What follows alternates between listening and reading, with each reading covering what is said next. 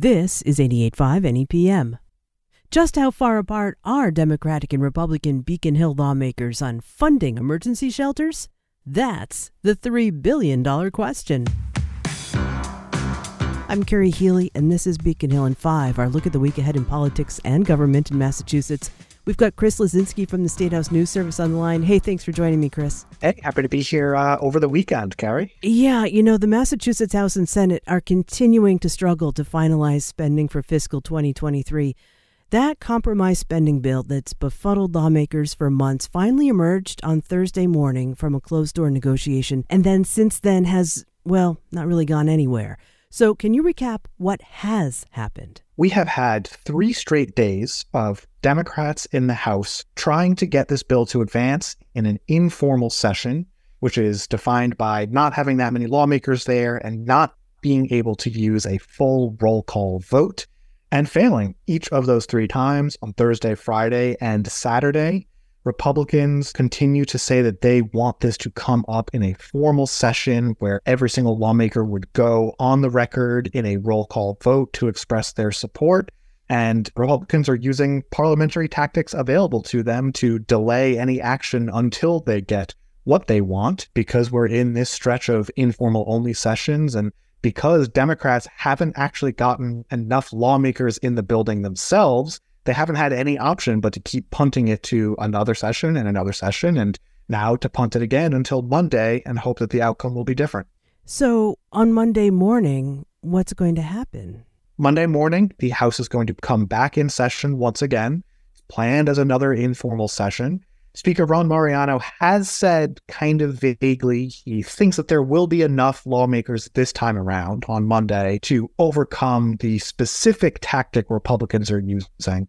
Republicans have said they doubt the presence of a quorum, as in there's not an actual majority, not 81 or more of the 160 representatives in the House. Therefore, no business can take place.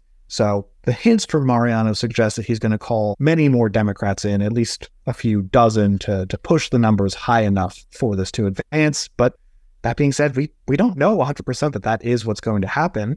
Democrats have not really given any clear indication on what their plan is and which lever they're going to pull. So I know that you've said previously in other conversations that should a compromise budget deal get voted down during these informal sessions, that the whole process would then have to be started from scratch in January.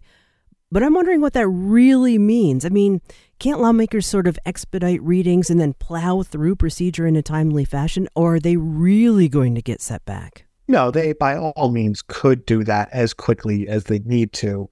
There is a ticking clock attached where if this version of it is not done when they restart on January 3rd, which is considered the second annual session, it would have to be filed as a new bill, but that's a pretty low bar for lawmakers to clear when they want to. It's really more of a symbolic setback than anything else at that point. So, what's at stake here? Money for funding the state's emergency shelters. Um, there's funding for collective bargaining agreements for nearly 60,000 state workers. Uh, what's in here? Funds for communities hit by severe weather. What is not in this bill? What did negotiators leave out? The biggest thing that they left out of this bill was Senate approved language that would effectively clear the way for development of a professional soccer stadium on some industrial land in Everett. Oddly enough, the House supported that idea last session and the Senate didn't get on board. This time around, the Senate pushed for it and the House didn't get on board. Negotiators decided just to drop the whole thing and come back to it at a future date this idea of a stadium. We think it would be a new home for the New England Revolution, something that the Kraft Group has wanted. But for right now, Democrats can't seem to get on the same page. It's an open-ended question. What's gonna What's gonna happen with that one next time around? And we should note that some NEPM employees are among those affected by those collectively bargained agreements. So, Chris, all eyes on the State House in just a couple hours but there's more budget talks elsewhere going on this week. What's ahead for this week? Yeah. Also, on Monday, coincidentally, the big three budget chiefs, the, the heads of the House and Senate Ways and Means committees, and the Healey administration's administration and finance secretary are going to convene what's called a consensus revenue hearing for fiscal year 2025. This is basically happens every year. They bring a bunch of economists into a room and hear projections on what kind of a path the state economy might take in the upcoming fiscal year, which starts on July 1st. Uh, you know, it'll be kind of an odd situation where we'll have three different fiscal years in play, three different plates spinning all at once.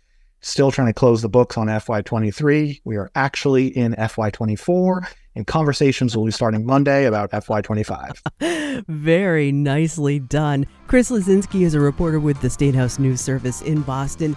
Due to the unusual circumstances, so many more thanks to you, Chris, for joining me as we record over the weekend. Thank you for joining me.